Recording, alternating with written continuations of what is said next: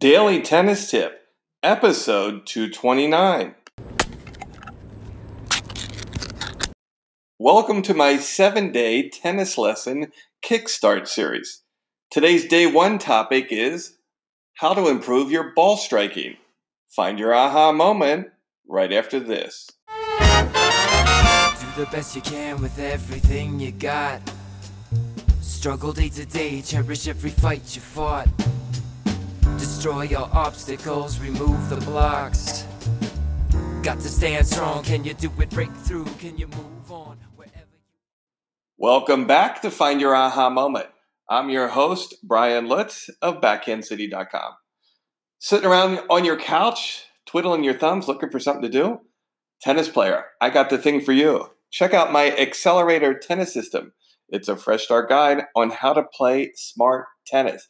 Take this knowledge and insert it right on top of your existing or your new tennis game and watch your game soar fast. Accelerator Tennis System. Check it out on backhandcity.com or click on the link in the show notes. Well, today's topic I'm starting a new seven day kickstart tennis lesson series. And today's topic on day one is ball striking. Now, we're going to have eight different steps here to help improve your ball striking skills. And in each day, I'm going to add a layer of technique and systems on top of it so you can practice it and improve your game. Now, with the current environment we're in, I understand it might be difficult to find a tennis court and a partner. If you're lucky enough to be able to have a partner, maybe you live in an HOA where you have access to tennis courts, or maybe you live in a rural environment or suburban environment where the population isn't as dense and there aren't as many restrictions with the coronavirus epidemic, you can play with a friend. But if you're in an area where you're within a high population density, you can do these drills against the wall. The first thing I want you to do is start in the short court. If you're playing uh, with a friend, just start inside the service boxes. And of course, if you're playing against the wall, start up really close to the wall. Secondly, what I want you to do is just abbreviate your backswing, especially if you're in the short court, and double special if you're hitting against the wall. You're going to find very soon if you're hitting against the wall, you cannot have a large backswing. And this is going to be really productive for you in the long run if you can learn to use technique to develop your power and your ball striking skills without using an elongated or large backswing. Step three, as you start inching back from each other or the wall, I want you to increase your tempo. You're going to find this happens just naturally as you kind of organically warm up. And then tip number four, I want you to really pay kinesthetic attention to your ball striking skills in this short court.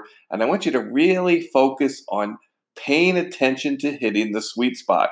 It's not as easy as you think to really laser focus on hitting the center of your string bed. Then, as you're able to accomplish this, you might be five, six minutes into the exercise. I want you to start thinking about increasing your spin rate. And if you're not an advanced player, you're not able to increase your spin rate, I want you to just notice what kind of spin you have on the ball. Now, I should interject here. If you're a beginner or novice player, I recommend a red or orange ball. If you're like a 2530, you can start off with an orange ball and maybe advance to a green ball. I would really only rec- recommend advanced players use a regular yellow tennis ball.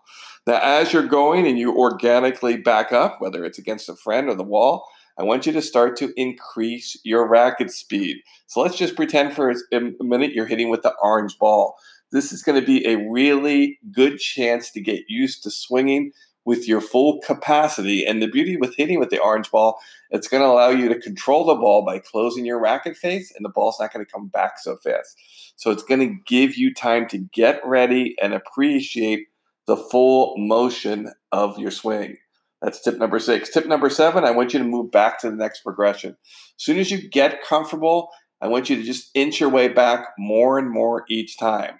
If you find that one bounce is rushing you a little bit too much, especially if you're hitting against the wall, it's okay to hit the ball on the second bounce. This will give you more time to adjust your spacing and get ready so you're balanced because you got to remember the whole idea for this exercise is to improve your ball striking. If you find like you're getting too revved up and you start to slap the ball and lose control, move back forward and refocus and repeat some of the progressions because today's drill is all about ball striking.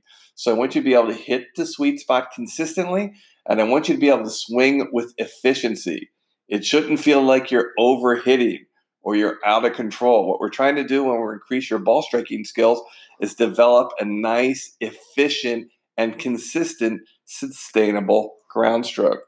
And then finally, tip number eight, I just gave it away there. I want you to be able to find the level that you're able to control the ball against the wall with this type of ball striking efficiency and maintain and sustain a rally. You should be able to do 10, 15, 20 balls in a row without missing. If you're hitting too hard, you're going to exhaust yourself. You're going to build sloppy habits, and you're not going to be able to build foundational improvement. So, again, you can do this with a wall or a friend. And of course, once you miss, you can start from where you ended.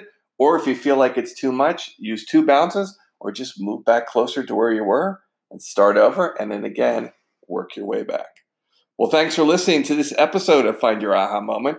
Don't forget to go into iTunes and rate, review, and subscribe to this podcast so you can get notified each day with a fresh episode. And if you're looking for a tennis partner, log on to backhandcity.com and and start my the free find a tennis partner service.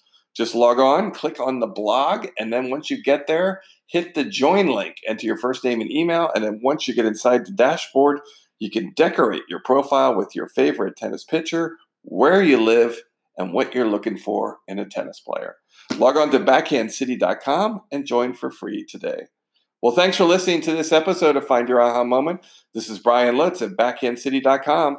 Thanks for listening, and I'll talk to you tomorrow. That's when push comes to shove.